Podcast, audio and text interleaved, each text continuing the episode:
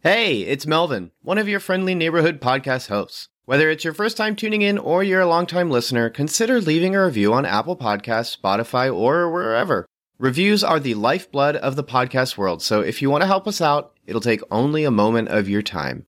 Otherwise, we hope you enjoy the show. You're listening to Cinematic Doctrine.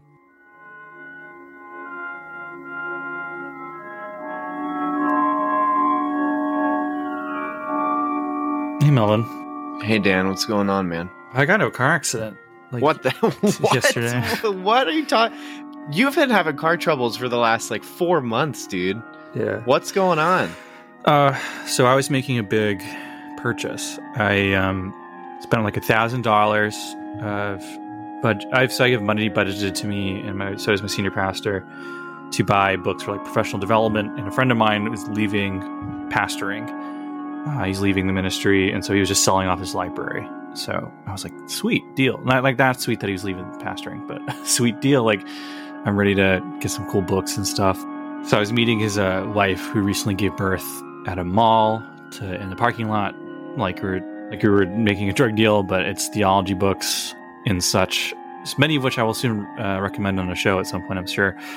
So I'm driving up, and we I meet her, and we're filling my car with boxes, and so I I, I didn't ask him, so I asked him like what what happened, like why is he getting rid of his library? She's like, oh man, like I was hoping you wouldn't ask.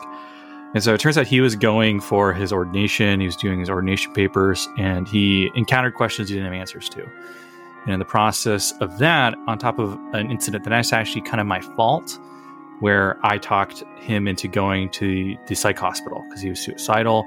So he got he gets out of the hospital, he gets medication, and the medication he gets takes away his fear of death. Like he's worried about what happens after he dies.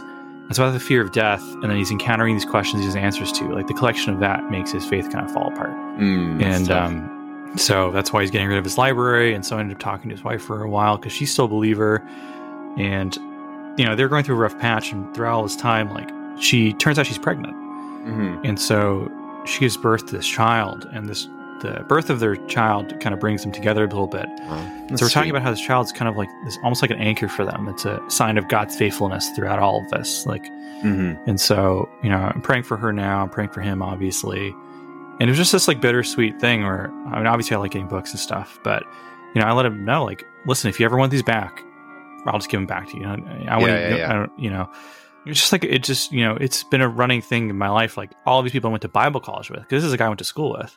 Yeah, that's right. You know, this was bi visibility week. Half the kids that bullied me in high school and college and called me gay and, and made fun of me all came as by this week. And then Mhm. like half of half of them are people from I went to school with and they're leaving the ministry, leaving the faith. Their lives are falling apart. It's just like, you know, it's just, it's a reminder of that we have feet of clay where you're human and Mhm. it is only by the grace of God that people survive. Most people don't last a year or two years in ministry. And Yeah. they're just dropping like flies. And so I was thinking about that and as I'm driving. I'm driving home. I drove It's to a another lot state, to be thinking about when driving. and I'm pondering this. I'm praying. I'm like, God, like, why are these faithful people leaving the ministry? Like, why, why do some make it and others don't? It's a question I've obsessed with for a long time. And I'm driving home, and I pass this guy. He's long hair. He's unkempt face, and his car looks like you know a junker. And for some reason, he stuck out to me. I'm like, I don't know about this guy. And so I'm driving. I pass him, and then there's like the stop and start flow of traffic. I start. I stop because there's traffic in front of me. I look in my mirror. I just watch him. And he's behind me now.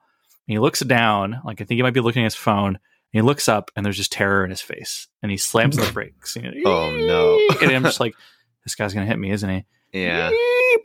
hits me in the hits me in the back of the car, and I just was like, oh my gosh! But we're in the far left lane, so we can't pull over. Right. So I just keep driving, and I'm just driving, and he's driving, and he pulls up next to me. We roll down our windows. We're still driving, and we're just talking to each other. And there's just terror on his face, and he's Aw. like, Dude, "Ah, I'm so are you sorry. Oh my gosh. Are you uh, okay?" I'm like, I'm yeah. fine. He's like, oh, I'm so sorry. I am so sorry. I didn't mean to. Like, I like, um, which is good. They didn't mean to hit me. like, Yeah, it yeah. wasn't just like I could. I could tell this guy Bob books. I could tell Yeah. Christian. I hate Christians. You know. Uh, he's just, oh, I'm so sorry. I'm like, dude, it's, it's okay, man. It, it's okay. He's like, oh, Yeah. oh, are you okay? I'm like, I'm. Are you okay? And he's like, oh. yeah, yeah. He's like, I'm like, is the damage bad? Is it bad? He's like, no, it lo- looks fine. Which I don't know if I trust him.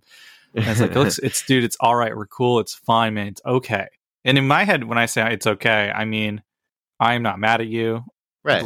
God's mercies are new every morning. There's grace for us. And he's and I have this thing where I assume we're all on the same page about stuff. And he's just like, oh, good, good. And then he just like gets off on the next exit and leaves. Like he doesn't oh, pull Oh, over. so you guys didn't even pull over. I think when Yeah, I yeah. said it's okay, I think he heard we're cool, man. Don't worry about it. Wink, wink. And yeah, in my head, I meant I did not get a neck injury. I'm not going to sue you. We're fine. So we just but leaves. let's pull over to like at least assess the situation. Yeah, So I drive home another hour. pull into the, the parking lot of my church. I got the time. books for my pastor. I got books for me, and it's just like we look at my car, and there's just like an outline. There's like a there's like you can see where he hit me in the back of the car because he had like a snub nose car.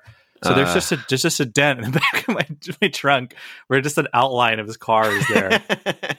It's kind of cute. I was like, well, it doesn't look bad, and my car runs fine. So wow, I'm glad you're safe, and I'm glad I guess he was safe. Maybe he could just be a little safer next time, but the Yikes. pastor in me came out in that moment. It's like, dude, it's all right, man. It's all good, man. Like, in, in light of eternity, what is this moment? You know.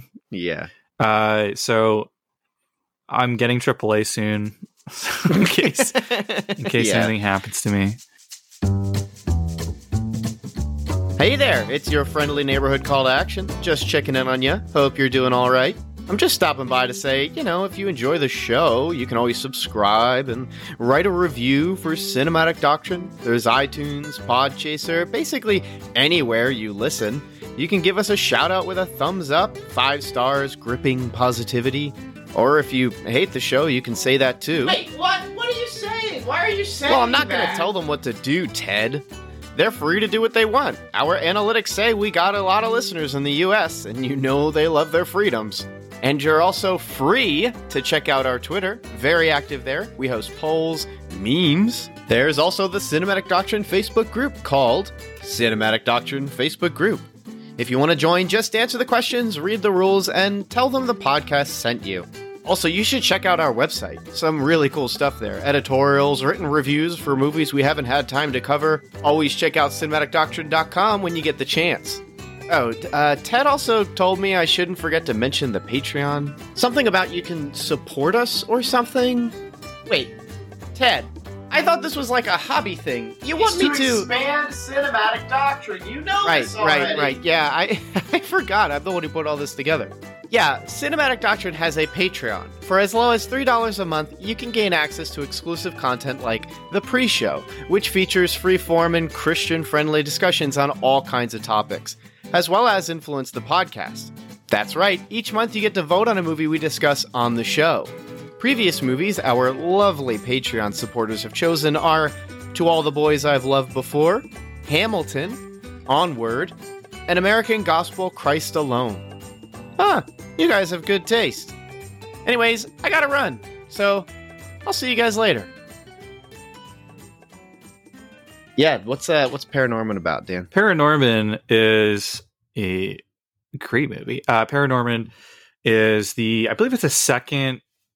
Well, it's like it's kind of the third big output from Studia, and I always pronounce their name incorrectly. It's Laika, That's what I say. Laika. I always want to say Lakitu, but this famously they were the primary creative force behind Nightmare on Elm Street. Uh, Nightmare on Elm Street. Uh, I do the exact same keep thing that every in. time. Nightmare Before Christmas.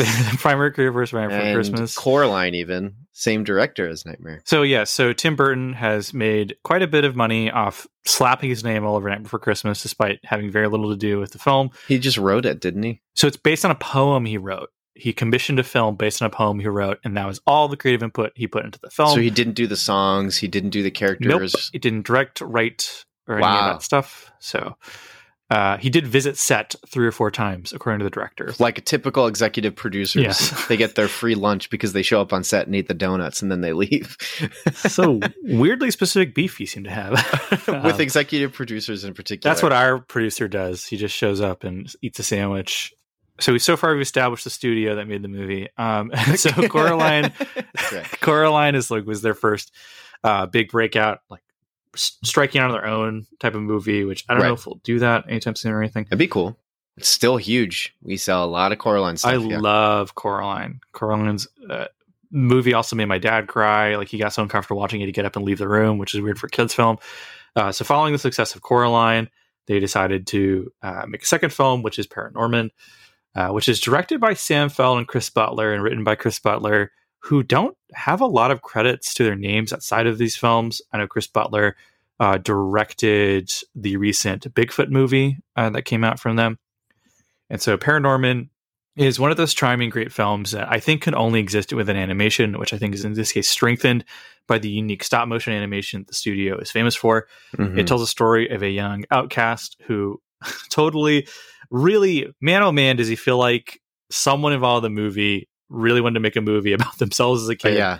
Yes. Uh, yeah. because he loves old horror movies, he loves zombie movies, and he also can talk to ghosts and sees ghosts, despite the protests of his family, voiced by a very recognizable selection of famous comedic actors hmm uh, and actor actresses.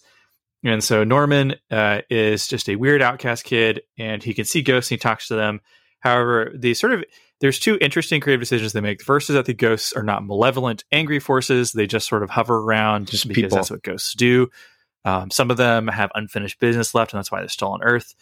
Uh, and so Norman, who is already awkward in the way that uh, kids in 80s movies are awkward, has the extra layer of he talks to ghosts. Uh, McLovin bullies him at school because he's a freak. And so uh, the sort of the thing that pushes it forward, however, is it just so happens that there is an ancient prophecy, MacGuffin, end of the world type event, which his crazy uncle is warning him about, and then his uncle very quickly in the movie dies, which is kind of interesting for a kids' film. And then his uncle's ghost says, "You have to help the thing. There's a thing that's going on. You have to stop it. There's like an evil witch type character." And so uh, Norman and his band of friends in a Stranger Things Super 8 kind of way have to go on an adventure to stop the forces of evil. And of course, this story about acceptance and not judging people who are different. And the end resolution really not only does it hammer home that theme and hammers home the theme in an absolutely heartbreaking and sad way. Yes. It yeah. moves me in a way that not a lot of movies do. yeah. Uh, it's a clever, creative, fun movie. Part of why we really want to do this for the season is it's a perfect Halloween film in that it is scary, eh, but it's scary in a fun, cover your eyes, but look through your fingers kind of way, as opposed Mhm. to scary in a bad way. It's also a good children's film and that Mhm. it teaches good, wholesome lessons, but it's also engaging in a way that adults will s- sure surely appreciate. Yeah. It's very funny. It's It's very, very funny funny. It's cleverly written. It's creative and fun. I wish it was a little more popular than it is. hmm It uh, unjustly lost to Brave at the Academy Awards for Best Animated Feature, which is just nonsense. Wasn't that the classic classic thing that if it's a Disney year. Pixar thing, it's Pixar going to Disney win? just win every year. But so I really, I quite liked Paranorman. I watch it. I try and watch it every year around Halloween. Uh, I'm a big fan of it. I think it's one of the best versions of this type of movie. I think there's a special type of like Halloween time movie which rides that line of being something that is kind of scary, but also really just captures this, the feeling of being a kid around the time where you can just feel the leaves falling to the ground and people putting up Halloween decorations and going trick or treating and your school being decorated, which I think is more what Halloween is about than you know Michael Myers coming to stab you to death or whatever. But it also Yeah. still has that that the underlying uh, sinister. This is going to be something that you probably don't hear on a lot of Christian podcasts. Sinister and kind of that fun danger kind of way, where there is sort of still a dark Salem witch trials kind of underlying history behind it, uh, which the film acknowledges, but also acknowledges the sad reality of the situation, which is that it witch trials weren't exactly what some people maybe think they are. So I really enjoyed the film. Uh, what did you think, Melvin? Yeah, Paranorman's really good. I it's just like I remember the first time I watched it years ago, and uh, I kind of stepped away from Paranorman the exact same way I did then, which was I liked how it really started and I liked how it ended, but I found some of the middle stuff kind of a little just like long winded and. But but I really like it because yeah, it has it has that comfy fall vibe of like you can make some popcorn, and have some apple cider, and watch the movie with the windows open and hear cars driving by, um, and listening to the leaves rustle. It's just cozy. Yeah, I it's it's good though. I I really enjoy it. The animation definitely draws out a lot of it, but that's clear with Laika. I mean, they're really really really good at what they do. And I think what's nice is that things felt tangible in comparison to a lot of modern animation now. In fact, I'll even talk about this. I started war- watching uh, Ed Edd n Eddy again and something I really like about Ed, Edd n Eddy is that it takes advantage of the fact that since it's animation, we can just do bizarre, weird things with animation, as opposed to modern animation, which is so much of like constant, like cut and pasting figures and putting them together, um, like kind of sprite animation style stuff. So, like an example, like Ed, Edd n Eddy to hide, they all hide behind a really thin flagpole, and like Uh, obviously it's not possible to do that and that's kind of goofy and fun whereas in a lot of modern animation nowadays it's sort of just like it's more just like real life but animated i don't know how else to describe kind of what i'm getting at but it's just not taking advantage of the format that it's in to do otherworldly bizarre things that my brain will never question because it's a cartoon. And um, Laika has fun with that, I think, by just giving bizarre proportions to everybody. The f- there certain characters don't even look. I would even say like pleasing to the eye because like Neil kind of just looks uh, almost like wrong as like the buddy friend character but then it like it still works i don't know it's just it's kind of fun to me that it just sort of just says like it's a cartoon let's just have fun with the proportions and the character designs and everything and runs with that. So yeah, everyone's stylized. Yeah, and I just yeah. want more of that anyway, but you don't get a lot of that nowadays, or you get it way beyond what's normal. Um, I'm thinking of Centaurworld, which I haven't checked out, but just uh, by how stylized it looks, I kind of want to check it out anyway. It's good. Paranorman's good. I like it. I think it's pretty nice. Paranorman. Well, you so you started talking about it in your introduction that Paranorman is like kind of like surprisingly really emotional. And you're right, because whenever I keep thinking of even the last shot of the movie, it just like my heart just starts to like tighten up and I'm like, I'm, oh my gosh, I'm going to start crying. Why is that, Melvin? What is it about the movie that connects with you so well? When we were watching this movie, I said to Kat, Hey, I remember a time when I felt so lonely, I tried talking to ghosts. Okay. Is that a true story? That is a true story. I went okay. to a beach trip with my parents that I did not want to go to. My sister had already been in college, so I had no one to spend time with. I had just moved into a new house and I had just left my school to do senior uh, year at home. None of my friends ever texted me back whenever I wanted to get together and I was very sad and alone. And so then I started to get into ghost adventures like every cool kid does. And Zak Bagans was my best friend. And yeah. so then I got a bunch of school cool ghost stories from the library because I didn't really want to go to the beach by myself with my parents because that's boring.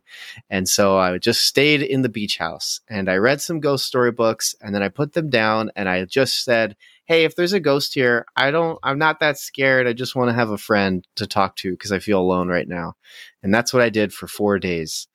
And I know what it's like to feel alone and to feel different. And Paranorman's best parts are when it really kind of, at least for me, that it most connects with is when it's kind of going with that. Is Norman is so like nothing's actually wrong with Norman. He's in fact what's kind of great is the introduction of him just saying hey to like sh- nobody. He's walking down the street saying hi to obviously they're ghosts, but like nobody's there. So yeah, it's just him alone. Yeah. And then at some point it shows you what he's seeing and it's like oh ghosts are everywhere, like a pilot who fell into a tree or a bird who has a soda can plastic wrapped around its neck, which is all pretty clever and all of it's really wonderful. You're seeing like, oh, Norman's like totally normal, and he's just a sweet kid who just is connect finding who he connects with and is connecting with them. And then the next sequence that it shows on his walk to school is going through the city, just the town square, and it's disgusting and gross, and it looks like there's oil stains everywhere. You can practically smell it. It's just, it's just gross. There's like old men hitting on young women and it's just the worst and it's like this kind of amazing juxtaposition of like why is everyone telling Nor- norman to be normal when this is what they're offering him i love how what is it the the, the there's a line when the it's the play and the woman saying the puritans were people who uh, basically just wanted to make it so sin never existed and then like the puritan zombies show up at the town square and it's just a denizen of sin. It's awesome.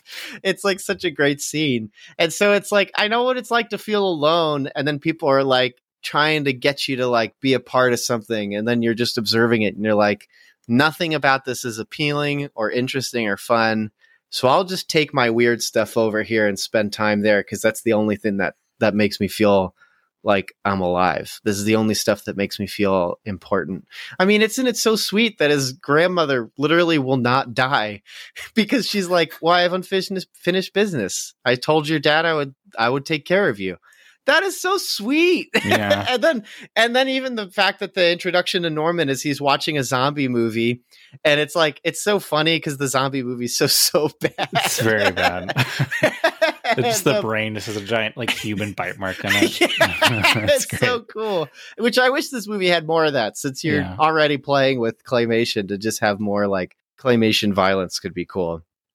But she doesn't even know what's going on in the movie, but Norman likes that she's there. Why don't they just talk to each other? Yeah, why don't they? it's so cute. And like when you're just feeling distant and weird, all you want is someone to just kind of step into your world and spend time with you. And I don't know, that's really sweet. So when the final scene of the movie is everyone just doing that, which is not spoilers for a movie that's 10 years old and doesn't isn't even talking about the actual plot of like the witch's curse and the puritan zombies um, when the final shot of the movie is the entire family steps into the room to watch his zombie movie which they all know is going to be bad and i'm sure norman even knows is a bad movie it's just really like i couldn't I can't talk because if I open my mouth, I'll start crying as the end credits roll. so yeah, I, I, I really, really, really like this movie. And then I also just like that it's sort of just a fun, innocent, spooky romp where like it turns out the zombies are actually just normal people that are just scared of the world. And uh, yeah, so I, I love it. And then I also, yeah, I connect with its themes of like people do bad things because they're afraid. And I think that's not actually people do bad things because you know our hearts are full of sin and we want to do what we want. But it's not irrational to also say like now that we're separated from god thanks to the fall that like we're afraid. We don't have security anymore. So you just start doing anything that'll make you feel safe. And sometimes that means putting other people at expense which is very sad because that's sin. And so it's themes about like people doing terrible things because they're afraid. It's like well yeah that that connects with me because I've done terrible things because I was scared. And I know plenty of people who are very repentant. And oftentimes it's like, well, I did this because of XYZ. And it turns out their reasons, although it's still sin, are rational and typically based on fear and lack of security. And not just security, but ultimately love. Because if God is love and we're separated from God, then all you want is that. Like we need that. And so Paranorman's a very sweet and fun movie. It's so innocent. It's so cute. I, w- I too wish it was bigger. I, I guess Coraline is a little scarier, and so I think that might Yes. be why Yeah, it's Coraline's connected with more people. Because because scary stuff is cool, and Paranorman, yeah, the second the the middle, you're kind of like in the middle of the movie, the second act, and you're kind of always waiting. Like Kat observed, like once it starts, the movie keeps going at a breakneck pace. But what's funny is it's like it's constantly moving, but then there's never any threat, and so like it's Well, not the threat is the idea of the curse will take right. But like and- nothing. There's Yeah. yeah, but like that's like the threat is Michael Myers will kill Laurie Strode, but Michael Myers kills other people on his on his way to killing Laurie Strode. And so like there's not a lot of threat in this movie where it's like yeah, the witch's curse is a threat, but like nothing else really happens. and it's mostly jokes and hijinks. It's like a slapstick movie in claymation. It's more funny than it is scary and I wish it was more scary, but I know that that's a really really hard line to balance cuz like you go too scary and you're like um what is it? a couple years ago, uh, Øvredal's Scary Stories to Tell in the Dark, which I think was probably a little too scary for a preteen audience, even though I think it was pretty decent.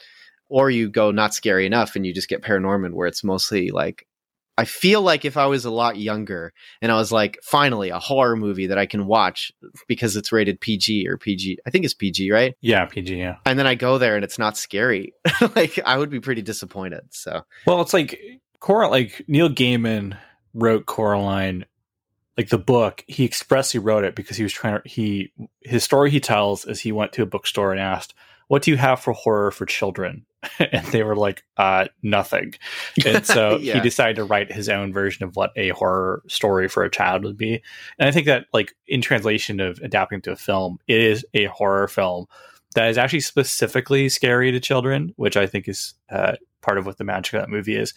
Paranorman, like you get the impression that this is less an attempt to make a scary film for children and more a film that would speak to you know the kids that shared similar experiences to you where they don't feel like they fit in or they Yeah. feel like kind of like an outcast or they feel like they're made to feel lesser because they're different and Mhm.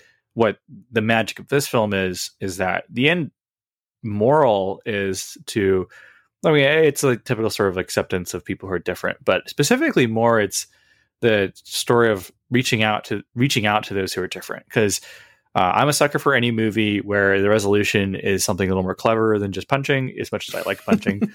and the big scare, the big reveal in the movie is a big scary ghost that everyone's afraid of. The witch character um, was a the witch who was killed in the Salem witch trials was not a older spooky witch who lives in the woods and eats children. It is a young like 11 year old girl who was um, executed. And the, the reason that she was seen to be a witch is she, she has the exact same abilities as Norman.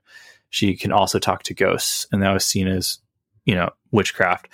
And there's this great, and part of it's great for a child to see something like this is it immediately hits home the idea that like the people that you may be ostracizing or seeing as different may actually be actually the same as you. Right. They like she not only is she not scary or a horrible monster, she is like the basically just Norman but in a different time period. Mhm. And that that in of itself is kind of beautiful, but like the beautiful resolution of a scene where he just sits with her as she essentially passes on and it's like the first It's person great. she's ever talked to so who sad. Yeah. is incredibly sad. Oh my gosh. shockingly sad. Not just Yeah. because like the whole movie is pretty lighthearted. It's lighthearted, and then there'll be a scene where like his uncle just dies. yeah, yeah, it just happens. They fake they fake die, and then he really dies. Yeah. And then there's hijinks where Norman is having to like play with a dead body for a bit. It's, yeah, bizarre. it's and good and stuff. not only that, but like even learning about the witch trials hijinks. I mean, literally one of the costumes in the play is Neil dressed as the hanging tree. like that's Yeah. so stupid. like so everything you everything you've been taught about this movie is like don't take it too seriously. And then you get to the third act and it's like, oh man, like this is really just rough stuff. It's it's wild. It's it and you know the third act's fun too because it kind of feels pre Spider Verse. They have almost the same aesthetic of just like ignore rules and physics, just do something that looks really cool. Because yeah. a lot of the visuals in that third act when he's when Norman's talking with Agatha is really really cool. Yeah, it's yeah, it's it, it it's when I when I say the word inventive, I don't just mean like oh they come up with inventive things to do the plot, but like when I, they they're illustrating the story via animation Mm-hmm. uh, in a again like in a way that you couldn't get in live action, which I think a, a lot of great animation is ones that remind you of like why the medium is so powerful and Right. important in the first place. Where it's a not only just because it matches kind of the storybook aesthetics that they're going for here and there, and not just because they're telling old fairy tales and there's they're going to the town's history and that sort of thing, but because it's a story that I think in a because imagine this as like a big studio film, for example, I could see it just becoming like CGI sludge, Yeah. where like there's big portals open up in the sky and lights come out and the zombies are just CGI, which I think would either make the movie in, unintentionally more creepy for children or make it so fake looking that it doesn't have any effect. Where while the stop motion zombies match the tone they're going for, and again, they have this thing where like the zombies are kind of goofy. They're very Three Stooges esque in the way they interact with one another Mm-hmm. and kind of shuffle around.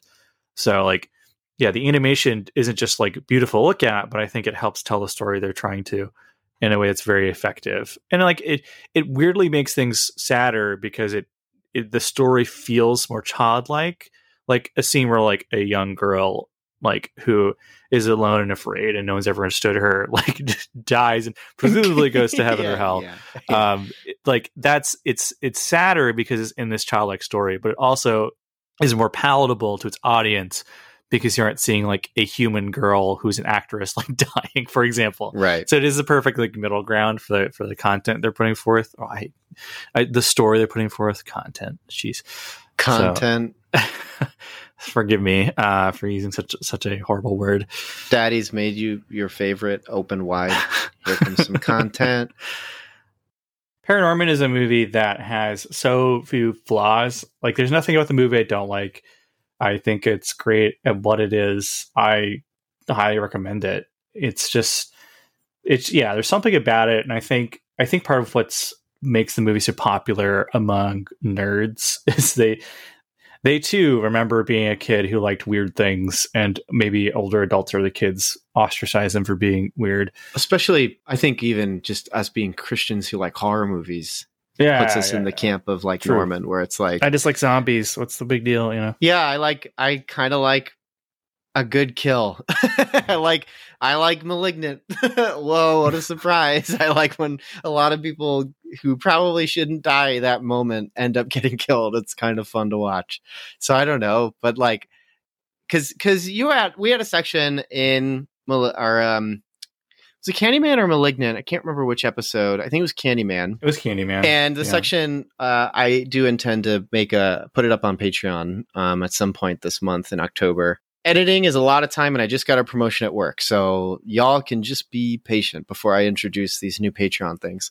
But in the discussion, you start talking about how, like, yeah, a friend of yours uh, was listening to you talk about horror movies, and they were just totally thrown back, like, you watch stuff like that, and you're like, yeah, it's fun.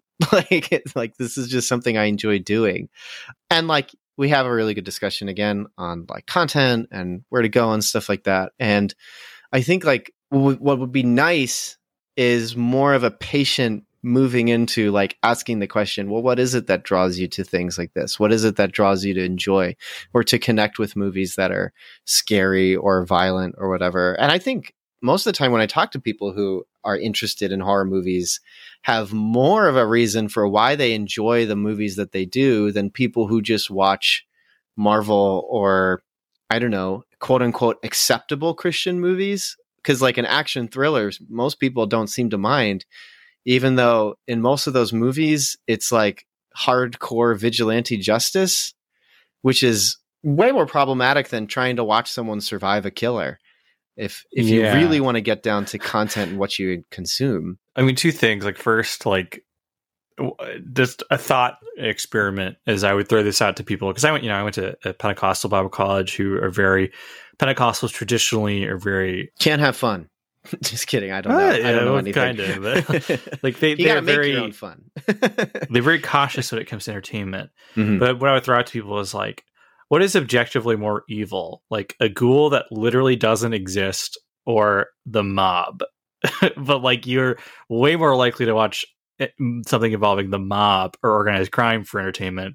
But people get like weird when you introduce ghosts and goblins or and, watch The Descent. Yeah, or Yeah, it's like I'm sorry, but like The Descent's not real. It's not yeah, real like, at all. the- this is not a real thing. And so, like, my friend Yeah. was put forth, like, it's weird that like Pentecostals are so worried about like magic being a threat. It's just like unless her uh, school gets attacked by wizards, that's not a thing that you have to worry about. yeah, It's like, what is happening? Like, did I miss that? Like, they're having a Magic the Gathering tournament right down the road. Oh, we got to shut the school Yeah. meanwhile, as I've I've established at the top of our episode, the real problem that my school faces people struggling with their faith or moral Right. failings, or, exactly. yeah, struggles with sin. That was probably way more worse. Well, isn't than, that the thing? When you start focusing so much on the law, it starts to suffocate and kill you, and you have to go. I need to take a break. That- and then, that to me is more of an understandable struggle. Like if someone was struggling with legalism, but like this is literally just like 80s satanic panic level. Like they didn't think about it. But isn't that just legalism? That is legal. It's It's it's, it's like it's like an offshoot of legalism, but like yeah, I don't even but, like to me like there's a more thought put into legalism versus like that looks spooky, that must be bad. End Right. of it. There's no Right. thought about the moral implications. There's no thought about legalism or anything. There's people who definitely struggle with legalism in my school, but like like I feel like that's giving it more of like intellectual like weight than it even probably like deserves. I, I get that. Yeah, you know but like the my other thought is like i feel like christians who consume like horror films tend to like have put more thought into it like Mhm. like you know because like, you've, you've all had that moment where someone was like why are you watching that like are you okay with that and you're just like, huh, maybe. And so you've, you've thought about it. You've thought Mhm. about the implications of it. You think about, you've engaged with what is it you like about these things. You've engaged with what if, maybe what things you should cut out of your life. You've like, there's so much more engagement that comes Mhm. with just taking a second and thinking about why you watch what you watch or play what you play or listen to what you listen to. And so that's like a level of engagement that maybe people who just like, oh yeah, I like the, that Arnold Schwarzenegger and I like when he shoots people. Maybe like those people haven't thought about it. Like Mhm. there are people I know who's like, oh yeah, I watch war movies, and that's as far as they've gotten with it. They're just like, well, that's a real thing that happened. So what? what- That's historically accurate. And she's like, I don't know if you've watched like actual war footage, but most war films are not accurate to what Right. happens in warfare. Mhm. Warfare is very boring, and then it gets very sad. Like it's not. There's not. That war doesn't have very good choreography or good look cool looking explosions you know yeah i just think i think like for christians who grew up in like strict households or or went to strict places like because they had to actually like defend their hobbies and like wrestle with god on these things they've come Mhm. out the other side more you know introspective about these things versus people who never think about their entertainment at all you know Right. And you want to be careful not to push people away because that's sort of what the sadness and then the catharsis of Paranorman is is if you're constantly pushing somebody away, it's like dangerous. Like isn't it like one of the most heart-wrenching things in the beginning of the movie when like Norman's like, "Look, I didn't ask to be born this way." And then his dad gets out the Oof. car and is like, "Yeah, we didn't ask for that either." You're like, "Oh my gosh." Like that Yeah. is so horrible. my, my wife gasped at that part when we watched it it's together. it's i was not remembering it and it totally hit me in the chest. I was like oof like that's rough. Yeah. And like isn't that sort of the frustrating thing that most people would rather do as opposed to getting to know somebody especially when it comes to kids? At, at work we joke about how it's not really a joke it's more of us just ventilating which i guess people listening can start to figure out where i work by how i describe it but i'm not going to say it. But like we'll joke about how a family comes in the kids are a little nervous because it's what they like but they know that it's weird or at least they think it's weird because people tell them it's weird. And then the parents are reluctant and impatient and whenever we ask them hey you guys looking for anything? the parents always like they're looking for something. I don't know. I don't get it. Then they leave and all of my coworkers and i are frustrated and we'll just go wouldn't it be great if parents like the kids that they made? Wouldn't it be cool if they actually just enjoyed exploring them as people? Like but sometimes parents Yeah. just decide they don't want to do that. And like that's kind of the drama of the beginning of the movie is that no one wants to get to know Norman, take him seriously. Look, Norman knows that it's weird that he sees ghosts. So like just talk like all you had to be is like, yeah, that is kind of weird.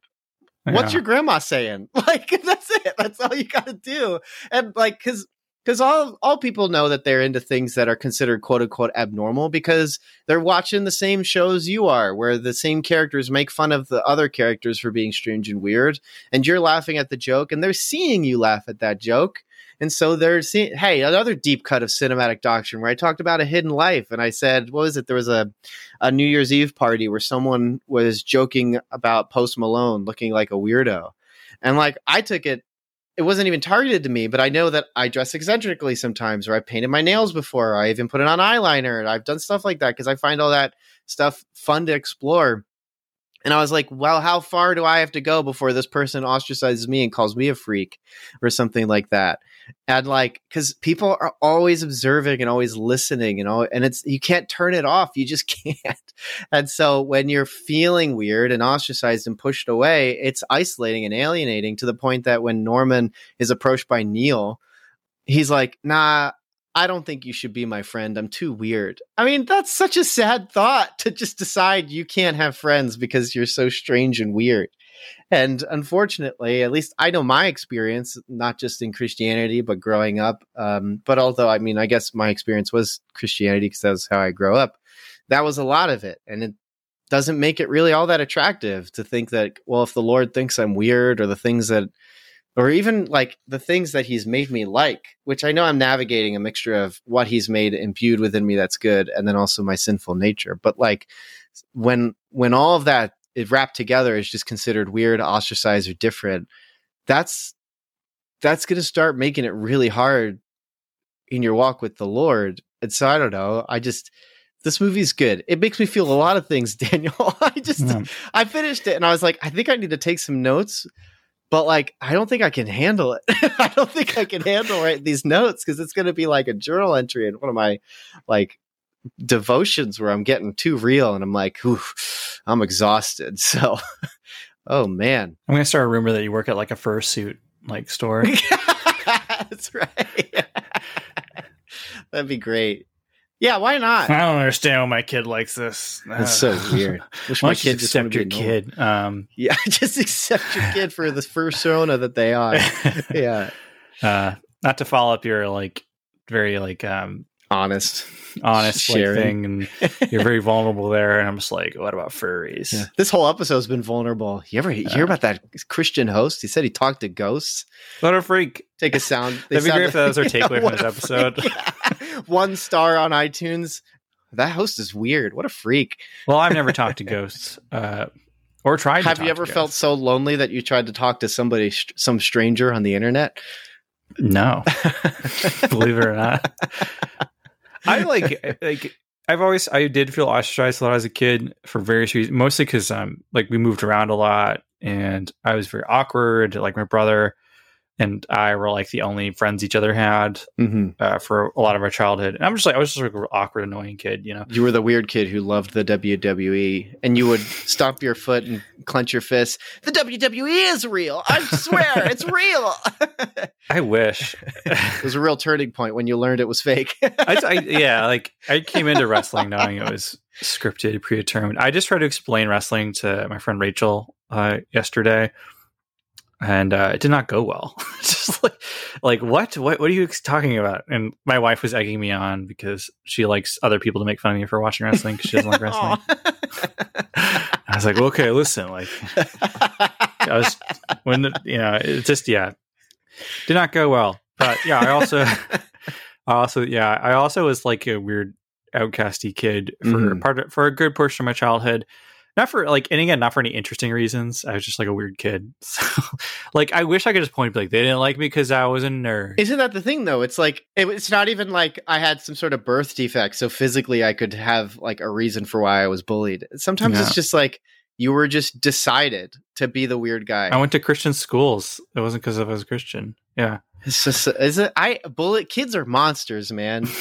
The more you talk about like your history and like unearth your past, you're like, I get why Elisha was like, Lord, bring a bear to kill these children that are mocking me. it's just like I dig it. I get that passage now. Some people lose their faith at that passage. Me, I understand. You you t- you sometimes talk about like putting like hard time limits on our episodes, and I feel like the main benefit would be like it would cut you off before you start saying things like, "I think he was not wrong to want to kill those children." It's just like, oh, like Melvin, maybe we should maybe we should, maybe we should cut it. Well, the Lord does it though. So like, what are we supposed to think? Maybe it's that sometimes the Lord permits your prayers that are wrong to happen, and then you have to live with it, which could be a very interesting study. Who knows? That's a thread that you're just going to have to sit with, listener, as we get back to whatever Daniel was saying. yeah, like for me, like yeah, but like for me, the isolation was like I would spend in instead of spending time with other children, I spent a lot of time, you know, playing video games and uh, going to fantasy worlds via entertainment and Mhm. stuff. So like I definitely saw that in Norman and I understand like why he would choose like cuz movies and television shows and comic books they don't talk back to you. They don't criticize you. You don't have to worry about being weird or doing something awkward around imaginary friends. So like I can see why he would then choose that and then see himself as like a liability as a person, like telling other kids not to talk to him because he's weird. Mhm. And so, like, I, I think like the, they've created a very realized character here that is very easy for children to identify with because even popular kids deep down probably feel awkward and weird and, and, at- at points. So like Norman is is very great everyman hero, and his the, the difference is like it's always useful and great when something that people feel internally is externalized by something a little more dramatic. In his case, talking to ghosts. But I'm sure for other children, it's something else. There's something about them that they think, you know, if maybe you're a kid who has a funny accent, or you're like me, you're just a new kid at school all the time, and so like you feel like a kid who is some freak who talks to ghosts Mhm. that like maybe you don't talk to ghosts, but you certainly have done something weird in public that other people stared at you for, or you've done something that makes other kids be like, I don't want to be around that guy. And so, like, that is, I think, part of the power of Norman as a protagonist, and I think that's what's so powerful in Mhm. the end about him not just like finding somebody who is like him but like the fact that just talking to the person and having a moment of where they connect and they understand each other that is all it takes to save the day and i think that's a very that's like a beautiful note for the film to mo- more or less kind of end on Mhm. is that like that is a wonderful lesson for children to learn and that is a good reminder for adults where Mhm. like sometimes people don't need to be fixed sometimes they just need to be understood and i think Yeah. for christians like understanding someone is a great bridge to then share the gospel where Absolutely. like people don't want to feel like you're approaching the gospel because you think you want to change them necessarily you want to share the gospel with them because it's super duper important and you know because i'm it's it's how you enter a relationship with jesus christ it is how you enter into eternity in paradise like Mhm. relationship with Jesus Christ makes your life better in every conceivable way. It is the most important thing, etc cetera, et cetera. But like, I think people think that the gospel is your attempt to walk up to them and make some changes and adjustments to your harder edges that they just don't like. You'll just be like Norman's dad trying to fix him all the time. Yes. and you just don't like the fact they're different and you want to change that because you don't like different. This is a great story about building a bridge. And like it is like when you connect and when you can like cross over and be like, listen, like I don't dislike you because you're different, and nor do I see the fact that you're different as something that's inherently bad. And like that is where I think gospel conversations can take place. You know, Rosario Butterfield talks a lot about how like the part of the problem that Christians face in reaching uh, different demographics is that they want to have difficult conversations without first building a strong foundation Right. to have them on. Yes. And yeah. so, like, if you want to have a difficult conversation with somebody, like, it's a much easier to have a difficult conversation with a family member or a friend than a Mhm. difficult conversation with someone who's a borderline stranger. And like what we see in something with like the way Norman treats others and then the way people treat Norman is we see the two different extremes where Norman talks to ghosts. He's fine with them. like they drift in and out of his life and he doesn't he's not scared by it, he's not spooked by it. He just sort of accepts that they are there and there's nothing he can really do to change that. And we see that he has good people skills with Yeah, the people that will listen he- to him. He'll just say You know? hi to all of them. He knows them well. He remembers things about them, stuff like that. Like that. He, he is them the they're most doing. normal person in the whole. like, yeah, yeah. he's crazy. the problem isn't Norman. The problem is how people perceive Norman, as you, Right. you talked about earlier. And so, like, we see that he is very kind, he's compassionate, and it's just he, they're just these are the people that accept that from him. And later in the movie, like, yeah, like people learn to accept Norman. That's what you want out of this sort of movie. But like, it's like lovely the way they do it, and I think it's very nice. so, you know, that's that is my feelings on Paranorman. I can't believe we haven't gone. We haven't even talked about the the best joke, which is one of the greatest payoffs in a movie, and it's when Mitch, unfortunately, shoots down uh, Anna Kendrick's character and crushes her dreams. Do you know what I'm talking about, Dan? Yes, I do. Yeah, I was purposely avoiding talking about it because it's so funny. Yeah, well, I, hey, if you haven't seen Paranorman, just look forward to it. It's great. it's one of the best payoffs in a movie in the world, and you didn't know that it was going to pay, but it's it does. It's great. Oh man, I would hate to think that that particular scene was why people didn't see this movie, and by people I mean general audiences. By general audiences, I mean like Christians. But it seems like something that they would have complained about in like what 2012 is that when this It- came this was the big talking about the movie. Was it really? What? Yes. Yeah. Wait, then how are we not talking? Is that a thing? Because I just watched it. I was like, that was really funny, and then I was done. This was very controversial at the time. what? Yeah, I remember it. I remember it's it being a a talking joke. thing. Yeah, it's funny. It's literally it has its own section on the Wikipedia page for the movie. Can we? Can we? Can we? Can we kind of talk? Can we? Can you tell So, me about yeah, this? Because I just think one of our best dynamics on the podcast is that I know nothing and you know a lot, and then you just explain it, and I am the straight man that people are, get to to embody. So okay, okay. Yeah. I mean if you haven't like seen Paranorman, check it out. This is our spoiler you've section. seen but the joke we're you have talking about seen this controversy before. That's is- what I'm first off, that's what I'm gonna say. You've seen it with Onward. You've seen it with Loki. All right. It is basically Anna Kendrick's character is hitting on Mitch the whole time, and Mitch And is Mitch is voiced by Casey Affleck Yeah, it's great. doing his It's- voice. Yeah, but yeah. it weirdly works for dumb jock. It is so funny, and he's just like he is the he is he's awesome. Mitch is a cool character. So I will say that like first off, like on viewing, I was a little shocked. I wouldn't say shocked. I was a little surprised some of the more risque jokes in the movie, which center around this From the is- start, what are you watching? Sex and violence. Just- whoa. Yeah. okay. well, like Anna Kendrick is hit hits on this character Mitch, who's like the big meathead character, and Anna Kendrick, who skips leg day every week. yes, Anna Kendrick So is very forward uh, with Mitch, and the joke is that it's so obvious that she's like hitting on him, but he is like, like he just totally whiffs every time. Get it. Yeah. He doesn't. He's not interested. And at first, like the joke, and I will say this plays with audience expectations, which is that you just think he's stupid, but like it turns out, like the whole movie, she's just like, oh, like blah blah blah, and, and it's like, oh yeah, yeah, yeah, yeah," which is my Casey Affleck impression. yes. Uh, That's just like kids- a ghost story. It's the exact my kids same. died. yeah. I'm so depressed. yeah. Um, that's what Manchester by the Sea is. Uh, so, that's right. uh, I'm so. you can't. You can't just die. You can't just lay down and die. Uh, maybe I can. do, do you know the movie? You know the movie. Uh, you know the movie Serenity with Matthew uh, McConaughey. yeah, the, yeah, it's amazing. My, my- you mean the one that's in a game? Yeah, my impression of that movie is I just love that movie so much. this is a video game. Yeah, it's so funny. he doesn't say that in the movie, but like I would just like driving around to work and be like, "This is a video game." the Mario Kart section is amazing. That Yeah. movie, like once you tell you, once you learn it's a video game, they go all out because they're like, "Hey, you know about video games, right? You're an old man who watches movies. You know games exist." And then it's just like, it's awesome. It's we finally entered the stage of this podcast where people get to see that I'm actually an amazing impressionist.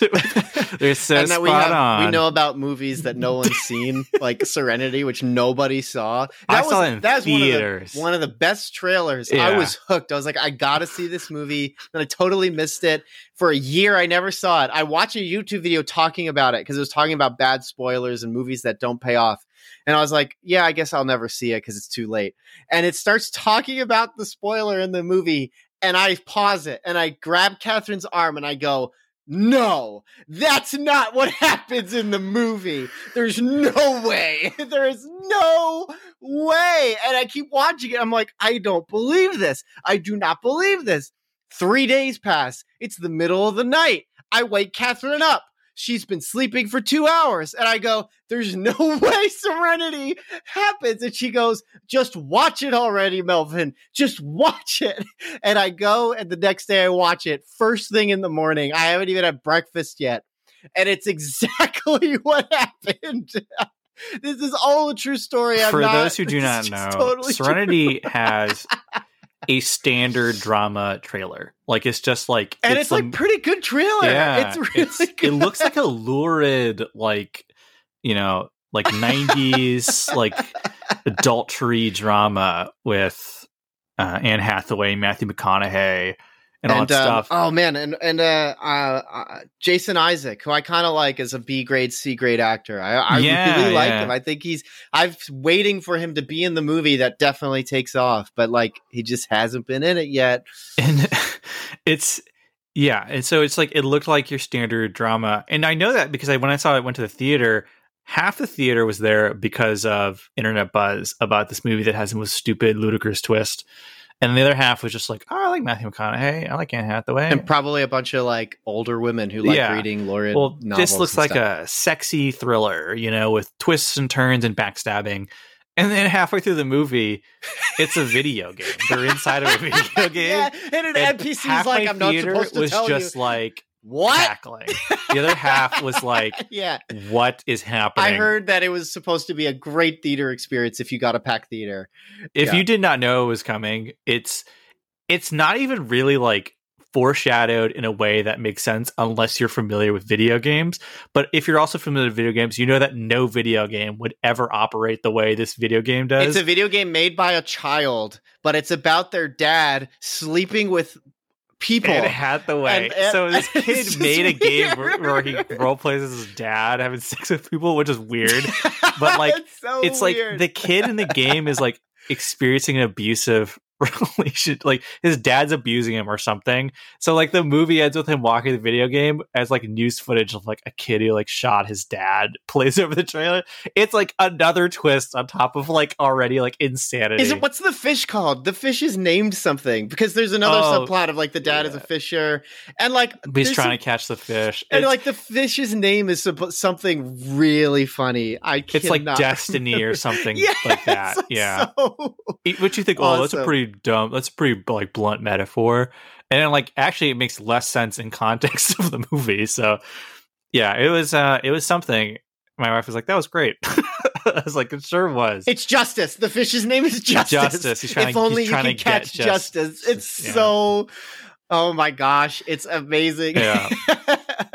so so Mitch doesn't catch on to the fact that Anna Kendrick is trying to trying to trying to but this get with him. Paranorman has a more controversial twist, apparently, than Serenity. Yes, because at the end of the movie, Anna Kendrick finally is getting through to Mitch, like, oh, we should watch like this, come watch this like rom com, and he's like, oh yeah, that'd be great.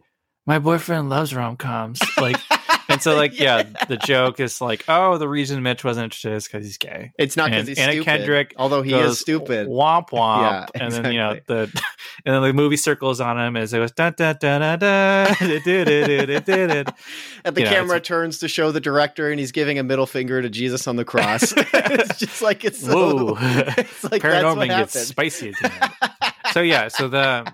It's, so oh, the, the, the, controversy was a little more talked about because I guess this was a little more unexpected in 2012. yeah. Movies were very slow to being more accepting. TV was way So the ahead. thing was like animated kids film features gay character. And so like the the controversy is always like the way it's presented to viewers like, you know, you turn on and Tucker Carlson's like Oh, they're just they're just having like I don't have a Tucker Carlson voice. I don't know why I did that. But like you know, it's like they're putting they're putting gay stuff in the movies, you know.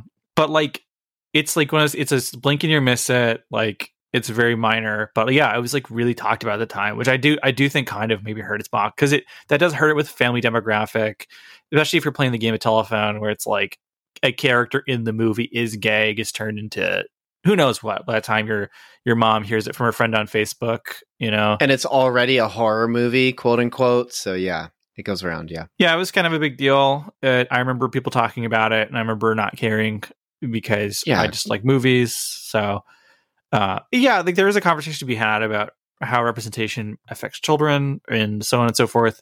But this is already a movie where if you're watching, your kid should not watch movies like this unmonitored. So, like, you should probably sit down and have a conversation with the kid, not just because of this. Like, there's a ton of stuff in this movie that you know, it'd be a good drive home from the movie theater conversation or sitting on the couch with the kid conversation. But it's so it's such a throwaway moment and it plays as a joke that Yeah. I I don't it doesn't really go either way in to be an honesty. No, no moms were calling other moms to say Anna Kendrick's character, who's like 21, is trying to have extramarital sex with another guy. No one's going to call about that. But the second Casey Affleck makes a joke about being gay, man, can't see that movie. can't do it. Well, it, yeah, because it's like it's not presented as a good or bad thing in the context of the movie. It's a punchline, so it's there's plenty of other things we could talk about is terms in terms of like representation in children's media and how Christians should feel about it. Uh, this is not the place for it because Yeah, 'cause it's not about not only it. does it not play into the movie in any way. It's yeah, it is a punchline.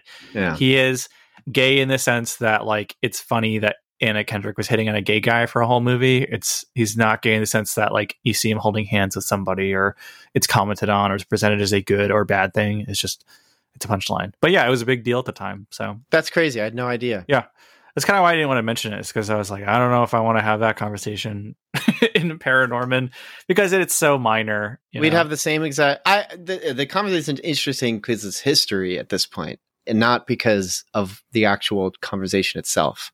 The actual conversation itself about like like you just said, quoting off like representation in kids' movies, this that whatever.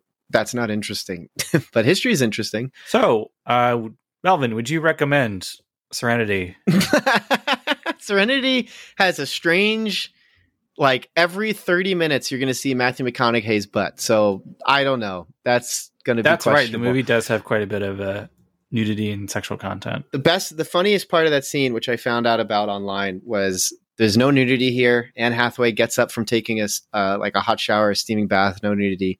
She's in a towel, but the mirror that spans the entire length of the wall, only, she has to like clear fog off of the mirror, but they only fogged the part where her face is. And it's so that as an actor, she can fulfill the script that is, she clears it off. But it's like, but no, no, the rest of the mirror was clear the whole time. So she could have just stepped to the side. and so it's like the perfect idea of like a director who's just given up. Cause like you would be in the set going, hmm, wait a minute, Hmm. the whole thing should be foggy. just it's not there. I don't know, man. All right. So I guess I would recommend Serenity if you want to skip a, skip past the nudity and stuff. I think it was on Prime when I watched it years ago. Paranorman though, definitely check that out. It's on Netflix right now, and it's it's a fun, it's a good Halloween movie, wholesome Halloween. We were gonna try and do a wholesome Halloween thing, kind of fell through now because This might be the first and last edition of this month's Wholesome Halloween. Hey, if we get more supporters in the future and we can afford to spend more time on this, maybe even have an editor, we could totally do mini sections like that. That'd be great. Yeah. And we didn't have to always follow what's releasing, like Venom 2. Depending on how Venom goes, that could also be wholesome. You never know. it's just, uh, yeah, if it's as tame as the first movie and just like nothing happens. Well, he eats a guy's head in that movie. Bare, like off screen though. It's not real. Uh, Venom was such a weird movie. Venom is I. I also wholeheartedly recommend Paranorman. It's great. Um, I I think Coraline is still my favorite film put out by the studio, but I think Paranorman is a wonderful follow up to Coraline. It's like we said, it's a great Halloween movie. It's a great kids movie.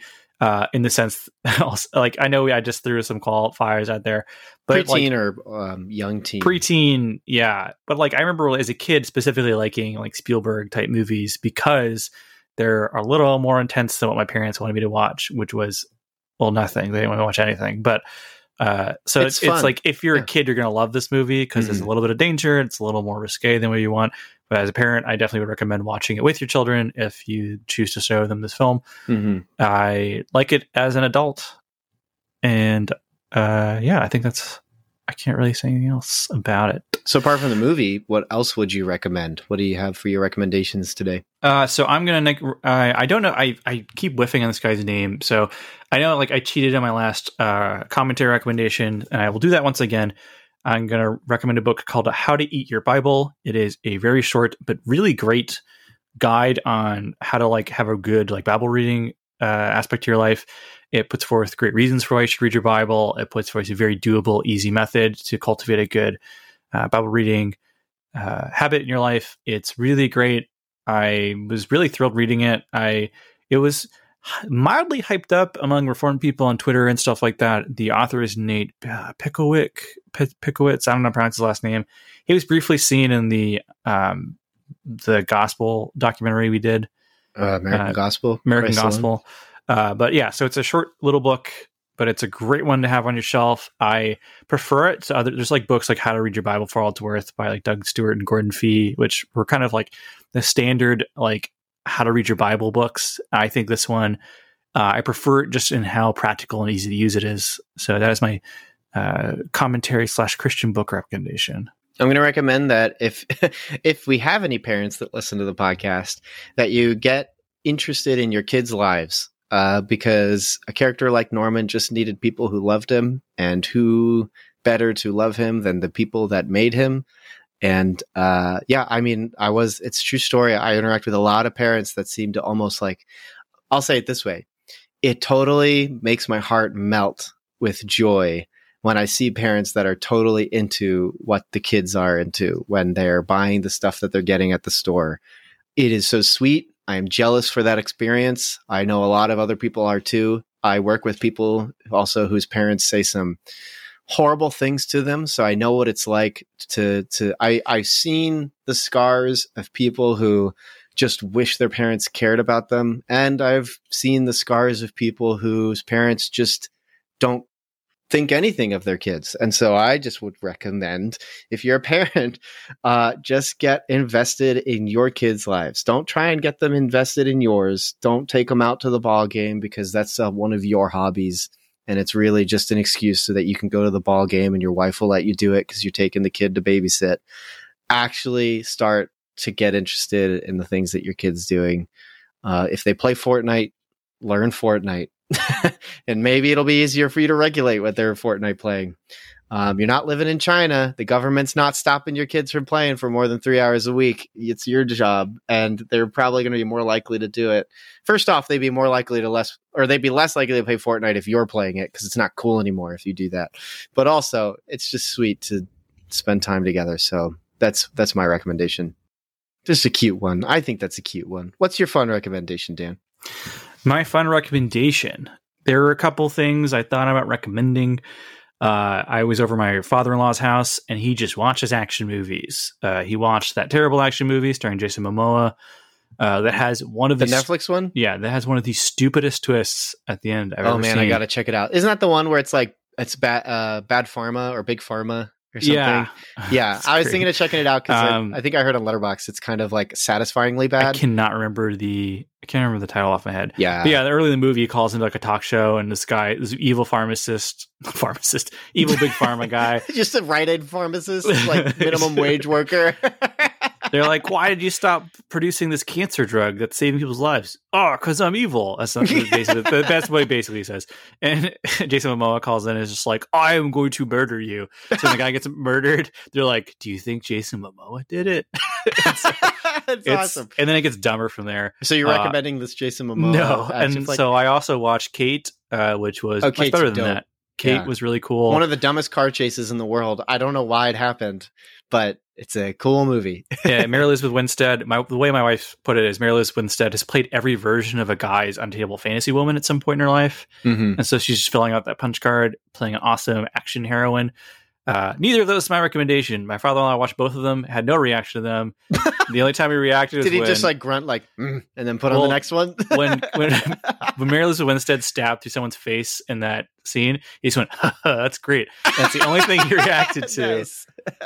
I'm going to recommend that you watch all 11 seasons of Gilmore Girls. Yes, yes, yes. is- This is it's I am so shocked. good. I, my wife has been sick all week and she put on Gilmore Girls, and I am genuinely shocked at how decent the show is. it's amazing. It, it has its bad points. Like it's a little melodramatic, things get drawn out, but the writing is shockingly sharp. The actors are all great. It has that Simpsons thing where the entire group of the town, like every townsperson, is a full character. Yeah. fully realized and quirky. Uh, Sean Gunn, James Gunn's brother, is in it. Uh, it's it's really fun. It's it's a great it's a great. You put the show on when you're eating dinner, and then when you actually want to engage with something, you put something else on. But it's really fun. It's she also played Undertale, and she's not really a gamer, but we really enjoyed playing big. Undertale. So well, did, would- a sequel just came out for that too. I think. kind of it's like a pseudo sequel, Yeah. kind of. Uh, but like when she got frustrated with like losing a boss fight in that, she put it down. We put uh, Gilmore Girls back on. so the cycle begins. yeah, it. So we've watched three seasons of it so far. It's very charming. It's I hate like scripted sitcoms with laugh tracks. This is actually more sophisticated than that. It's So if you're sticking your nose up in the air and like, ah, it sounds dumb, it sounds like a girly show. If you've watched Home Improvement or Seinfeld or any of those shows, this is both funnier and better than either any of those types of scripted sitcoms. Mm-hmm. I, I don't know. Actually, I don't want to say it's better than Seinfeld. They're two very different things. Seinfeld's great, but you know, it's it's a it's a solid show if you're just looking for something to watch. And if that recommendation puts you off, I recommend a science fiction show. It's on Netflix called Dark Matter. Um, the premise is a group of people wake up in cryostasis on a ship, kind of like the beginning of Alien, with no memories of how they got there, what they're doing there. And by the end of the first episode, they have used that premise to present the audience with an actually intriguing moral dilemma that immediately hooked me. It's great. It's only three seasons. It's awesome science fiction. So watch that instead. So my recommendation is Nice. watch Jason Momoa try and kill Big Pharma with punches. Thanks so much for checking out this episode of Cinematic Doctrine. If you enjoyed this episode, consider leaving a review and subscribing to the podcast. And as mentioned before, Cinematic Doctrine has a Patreon, For as little as $3 a month, you're opted into a once a month movie poll where you decide a movie we discuss on the podcast. There are other unique benefits that come with supporting the podcast, so be sure to check that out at patreon.com forward slash cinematic doctrine. A special shout out to those who support at the Art House Theater tier on Patreon. Thank you so much, Mom, Dad, Melanie, Shirleyan, and Thomas. You guys are the best, and your continued monetary support is greatly appreciated. Until next time, stay cool. Want some Cinematic Doctrine swag? You're in luck. We've got 3 inch Cinematic Doctrine logo stickers exclusive for Patreon supporters. Perfect for your travel mug or laptop. Head over to patreon.com forward slash cinematic doctrine, link in the show notes, and choose the independent theater tier. Doing so will net you other perks too. But let's be real, the podcast stickers are the coolest perk. So get yourself some podcast stickers by supporting on Patreon.